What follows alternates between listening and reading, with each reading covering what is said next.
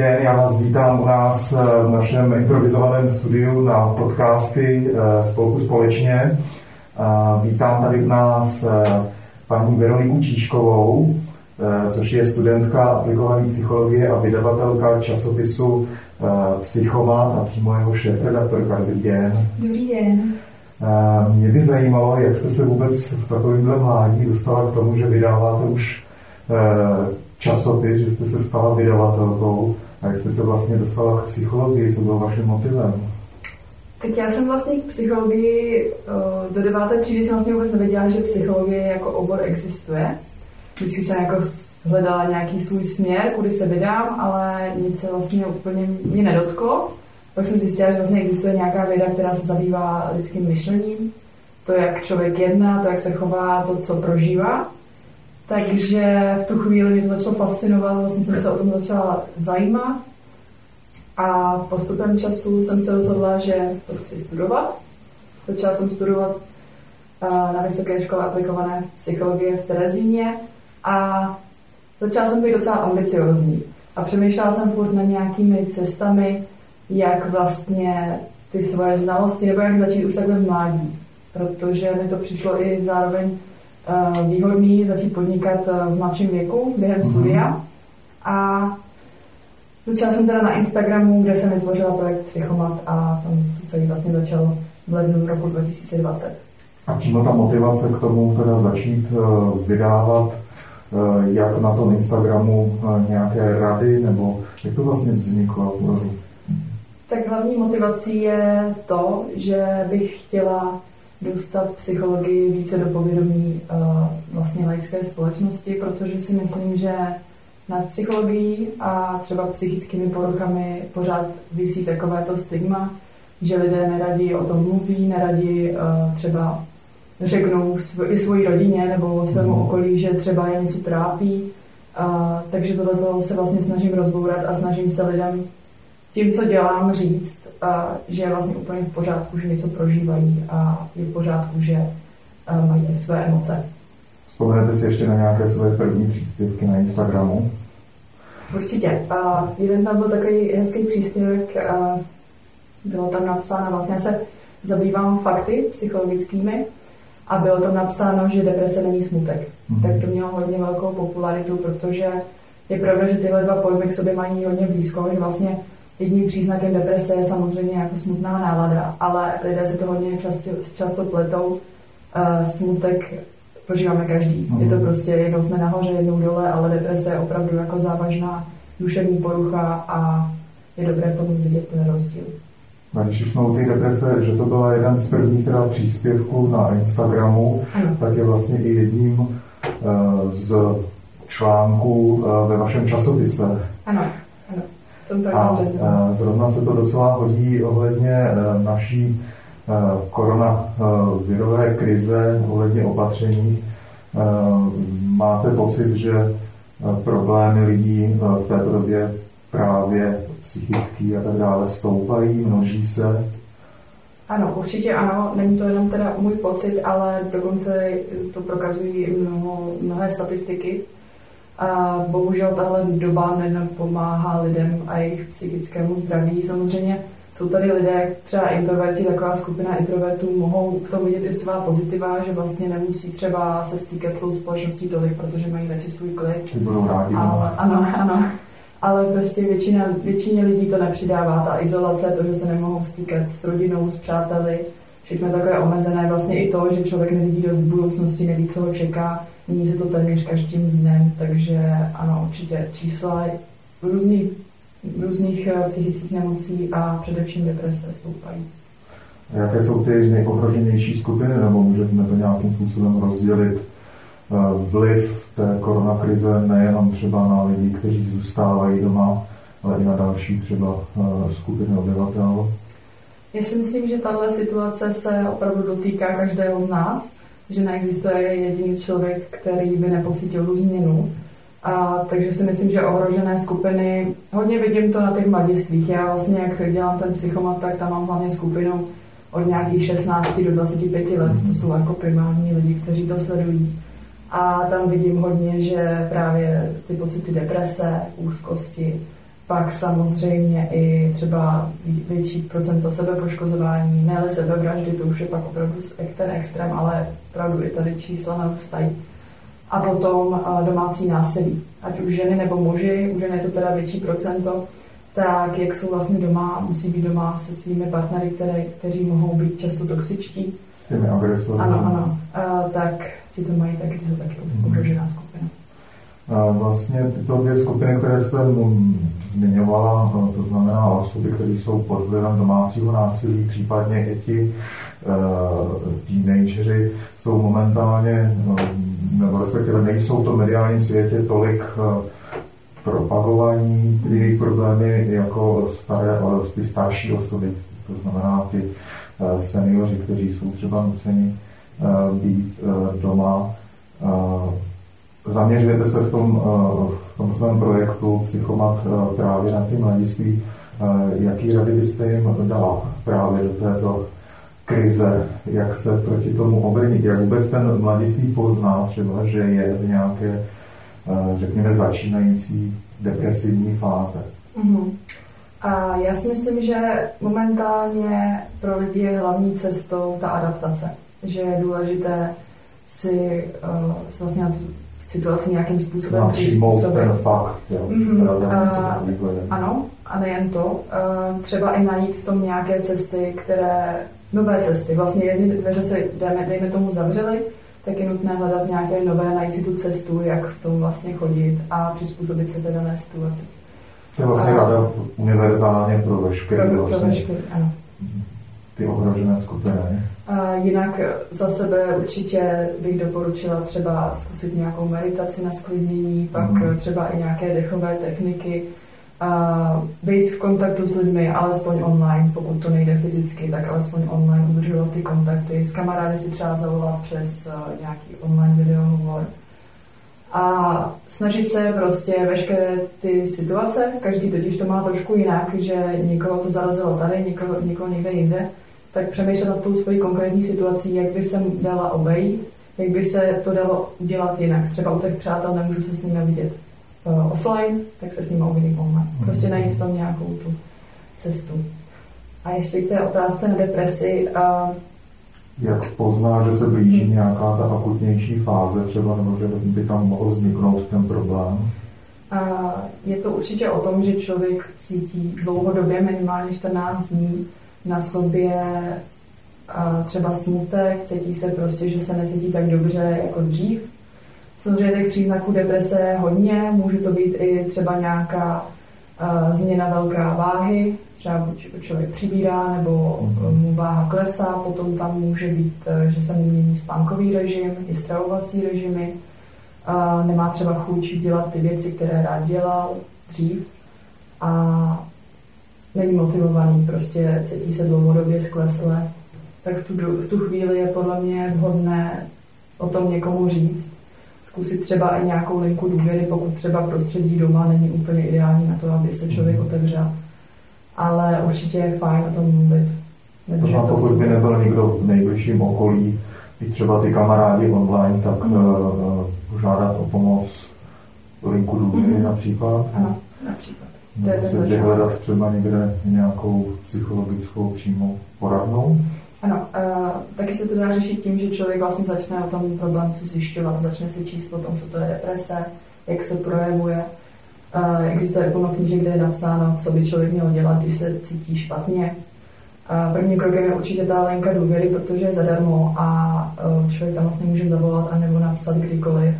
A i anonymně, takže pokud člověk udělá problém se někomu otevřít naplno, tak může klidně pod anonymitou a za mě bych určitě pak doporučila online terapie. Teďka teda to taky nefunguje online, ale je plno organizací, které začaly používat online terapie, mm. poskytovat lidem a za mě je to úplně jako skvělá pomoc a líbí se mi tenhle nápad.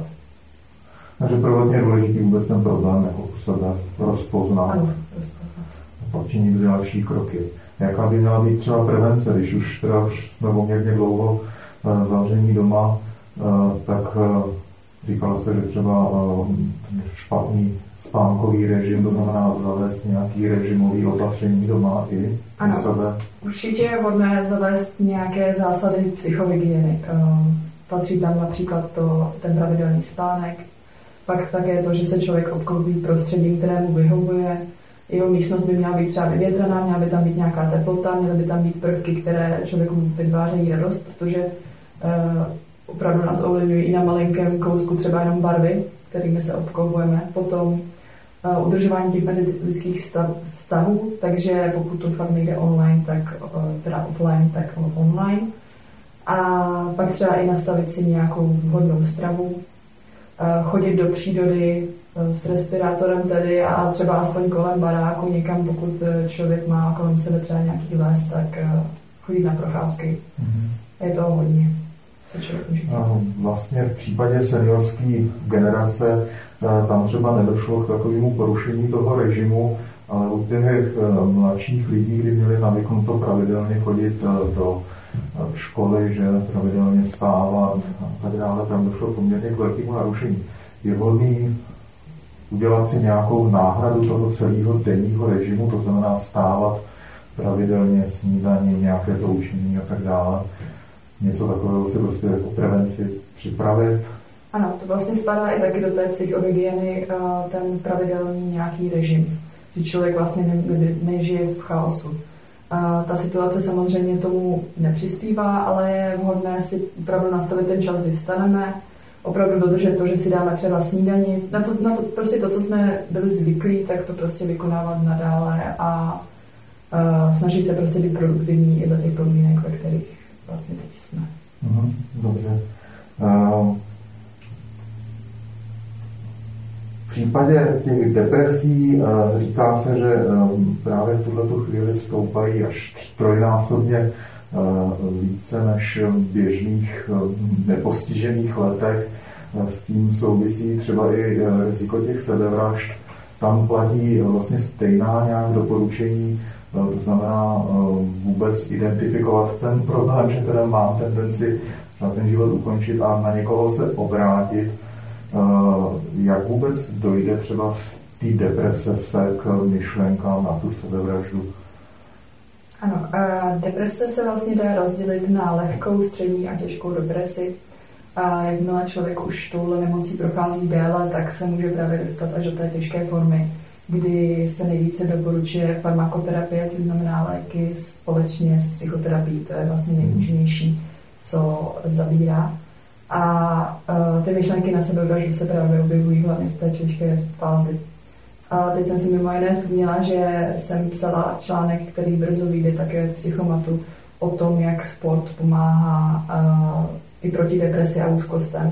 Vlastně při sportu se vyplavují potřebné hormony do mozku, které uh, nám zvedají náladu, podporují nás jak v soustředěnosti, tak v nějaké motivaci, vlastně se vypravují endorfiny, což jsou takzvané hormony štěstí, takže i sport může pomoci. Výborně. Tak hurá do parku. S těmi rouškami je to teď trošku takový problém. Ale se určitě hmm. najít nějaké alternativy.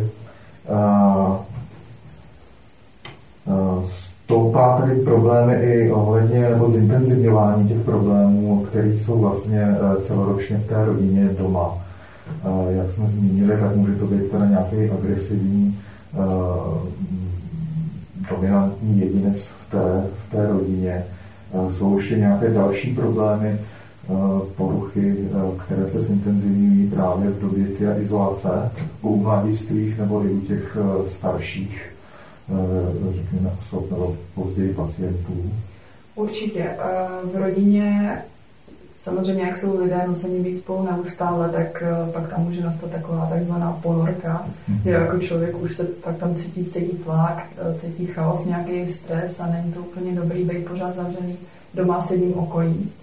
Ale co se týče těch větších problémů, tak já za sebe, jak vidím právě do těch mladistvých lidí hlavně, tak mi hodně lidí třeba i píše o tom, že doma mají jednoho rodiče nebo oba, kteří jsou jako opravdu toxičtí, že je nepodpoří, nedávají jim tu bezpodmínečnou lásku, kterou vlastně oni potřebují v takovém věku, nedávají jim tu podporu a třeba se i hodně hádají. Může tam docházet i k tomu domácímu násilí a pokud tohle člověk jako dítě nebo dospívající vidí, tak to mě může vyvolat uh, i nějaké trauma, které si může potom mít do budoucna. A v tomhle já vidím největší problém právě i u té deprese. To znamená, eh, máme teď tu akutní fázi to, těch korona opatření, kdy jsou teda donuceni být eh, intenzivně spolu doma. Nicméně hrozí něco jako posttraumatická stresová porucha, až odezní třeba tyhle ty opatření, až se to uvolní, všechna ta režimová opatření, která teď máme, a vrátí se život do normálu, může potom vypuknout nějaká, nějaká porucha ano, myslím si, že určitě ano, ta posttraumatická stresová porucha vlastně může vzniknout i následkem tohoto. Záleží, jak vlastně každý člověk má ten, tu hranici svého stresu trošku jinde, tu hranici toho, co zvládne. A pokud někomu tahle situace uh, to překročí, tak může vzniknout trauma, které se pak uh, vlastně bude projevovat do budoucna, i když se to všechno už uklidní. Takže aniž by na mě působilo to, že musím být doma zavření, už bude všechno v pořádku, tak teprve poté to na mě může uh, dolehnout. Ano, může. A zase platí to uvědomit si to a, a případně kontaktovat nějakého kamaráda, odborníka nebo někoho. Nebo se obrátit třeba na vás na, eh, na redakci. Ano, určitě. Já si samozřejmě uvědomuji, že z eh, psychologii zatím studuji, takže většinou, když mi lidé píší na Instagram třeba se svými problémy, tak je odkazu na uh, odbornou pomoc, pomoc a právě na ty krizové linky v prvé řadě. Já jsem se koukal uh, na redakci, která vede váš časopis. Nejste to sama, je tam uh, asi dalších 8 lidí. Kolik vás vlastně ten časopis uh, tvoří? Mm-hmm. Náš tým, naše redakce je vlastně trošku složitá, protože já mám vlastně skupinu autorů článků, mm. Kteří píší, jak potřebují. Já jim dávám všem svobodu, protože zatím nejsem ve fázi, kdybych mohla někoho vyloženě zaměstnat, takže jsou to všichni dobrovolníci a dávám jim úplnou svobodu, takže kdo napíše článek, tak já se ho ukládám, a pak ho vkládám do časopisu a všechno konzultuji, veškeré grafické úpravy, úpravy textu, konzultuji s těmi lidmi. Potom mám právě ještě skupinu lidí, kteří mi pomáhají třeba s marketingem, s, tím, s těmi sociálními sítěmi a tak dále, protože ohledně časopisu je samozřejmě mnoho činností, které sama nezvládnu, takže zatím to řeším mhm. takhle dobrovolnicky a těmi odborníky, která respektive těmi dobrovolníky, kteří tam uh, píšou ty články, uh, jsou už nějací dostudovaní lidé, nebo taky studenti, nebo kdo hlídá třeba tu odbornou stránku mm-hmm. uh, toho časopisu, toho článku odevzdaných. Mm-hmm. Většinou jsou to také studenti psychologie, kteří čerpají z odborných zdrojů. Jinak ten časopis je vlastně rozdělen do tří kategorií. Je tam odborná část, mm-hmm. sebezkušenostní část a zábavná část.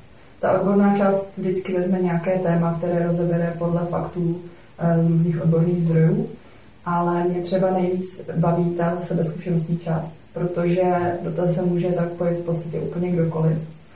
A jde o to, že člověk tam třeba píše o své vlastní zkušenosti s nějakou psychickou poruchou, se svým vlastním roz, seberozvojem, nebo i s nějakou radostnou věcí, třeba sdílí jenom svou radost, svoji vděčnost za něco, a myslím si, že tohle právě podporuje lidi s psychickou poruchou, že vlastně mají ten prostor. Ten časopis vlastně jim dává prostor pro to, aby se mohli projevit, aby mohli někam dát ten svůj problém, aby mohli vypsat se třeba z té svojí bolesti, z té své bolesti, pokud třeba kolem sebe nemají opravdu okolí, které jim ten prostor dá, že to hmm. mohou říct, tak ten časopis jim vlastně tohle dává. A následně i čtenáři, kteří si mohou přečíst tu zkušenost, tak eh, třeba se v ní taky najdou a to ten svůj příběh, který tam ten daný autor píše, tak oni z toho můžou načerpat třeba nějakou taky zkušenost a mohou v tom najít svou cestu a může jim to taky pomoct.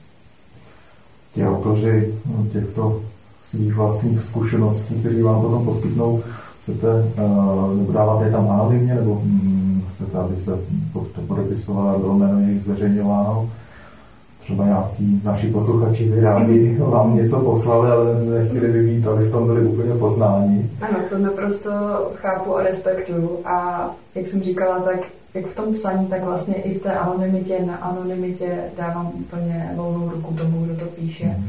Pokud nechce být zmíněn, vůbec nemusí. Pokud někdo chce, abych tam zmínila třeba i jeho Instagram, že sám něco tvoří, ráda to tam zmíním a vlastně všechno konzultujeme a snažím se všem vyvolit. Všiml jsem si, že tam je i část poradenská, Hmm. Tam už radí vyloženě odborník. Ano. Tam radí vlastně magistra Jana Řehulková a uh, jsou to vlastně její autentické dotazy, které dostává od lidí, tak uh, já jsem jí právě poprosila, jestli bych mohla některé z nich sdílet, protože si myslím, že ty vztahy to je opravdu taky téma pro celou veřejnost a tyhle zkušenosti mohou být cené. Dočetl jsem se tam také o vzniku psychologie jako takové. Psychologie je v současné době vlastně relativně mladá stále věda a je ještě navíc odtržená od psychiatrie jako takové. Spolupracují spolu psychologové s psychiatry? Ano, ony tyhle pojmy se často pletou, ale vlastně psycholog je ten, kdo vystuduje psychologii. A psychiatr je většinou ten, kdo vystuduje lékařskou fakultu eh, a je zaměřen na tu psychiatrii a vlastně má, má právo předepisovat léky. A pak jsou tady psychoterapeuti, kteří vlastně po škole musí projít ještě psychoterapeutickým kurzem. V zásadě takový kurz má třeba, trvá třeba pět let. A z toho, co vidím, tak si myslím, že třeba psychoterapeuti s psychiatry spolupracují docela hodně, protože často, právě jak jsem zmínila, tak je vhodné kombinovat eh, farmakoterapii s psychoterapií, což znamená léky, které předepíše psychiatr s docházením k psychoterapeutovi. Tam možná vzniká právě eh, nějaké to stigma, že se to jmenuje dost obdobně a lidi si to pletou asi s tou psychiatrií víc, než by bylo potřeba a, a závodno.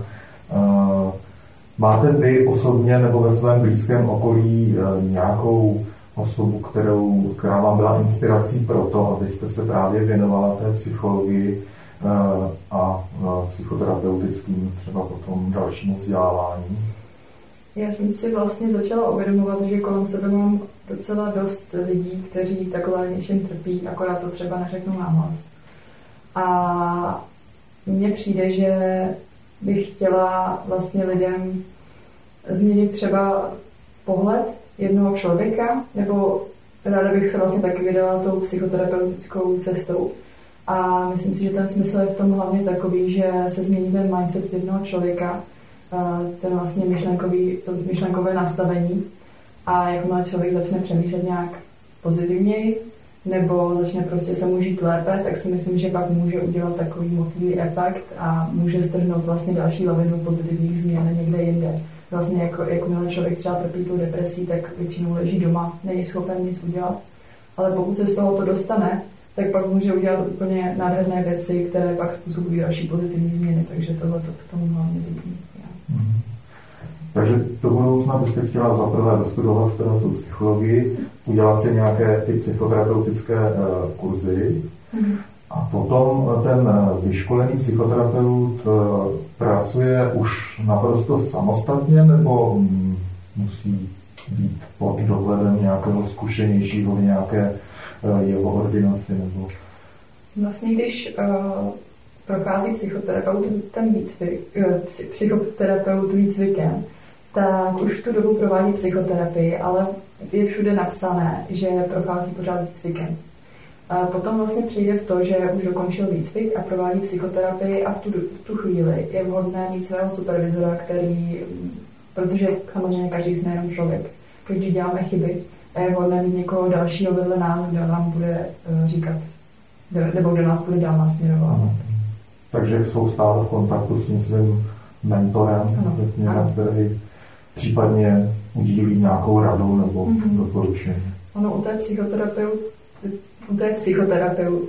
Psychoterapie. Psychoterapie je trošku problém, že ona není nějak eh, vlastně zákonem trošku zaobalená, že tam vlastně psychoterapeutem se může stát téměř každý, kdo si dělá nějaký kurz a je v podstatě jedno jaký. Eh, proto je hodně dobré u té psychoterapie se zaměřit právě na to, co má ten člověk za sebou, co vystudoval, jaké má za sebou kurzy a právě jestli nad ním stojí nějaký takový supervizor. Výborně. Já jsem si přečetl i článek, který je na pokračování. Je to o nějaké ženě, která, která zrovna nebudeme prozrázet děj, ale kolik bude mít, uh, už víte, kolik bude mít částí ten příběh? Ano, mám pocit, že ten příběh má nějakých sedm nebo osm částí, takže skoro na rok to vyjde. No, se těším na další díl tedy. A kde si vlastně mohou lidé objednat předplatné nebo koupit jednotlivé časopisy? Tak vzhledem k tomu, Jak funguje distribuce vlastně teďko? Mhm.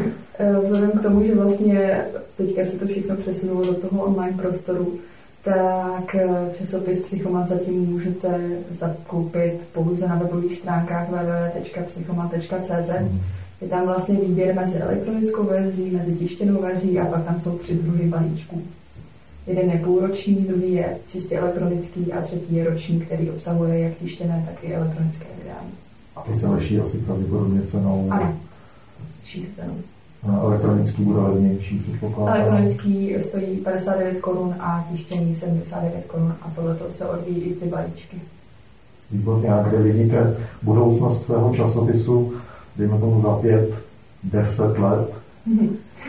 tak eh, ráda bych se určitě dostala na tu úroveň, kdy si mohu dovolit, abych eh, vlastně pod sebe zaměstnala nějaké lidi, protože zatím opravdu to funguje na tom dobrovolničení.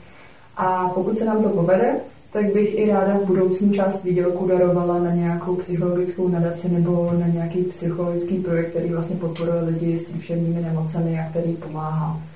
Ale to je asi ještě na nějakou další dobu. Uvidíme, kam to vlastně půjde a jestli se to povede.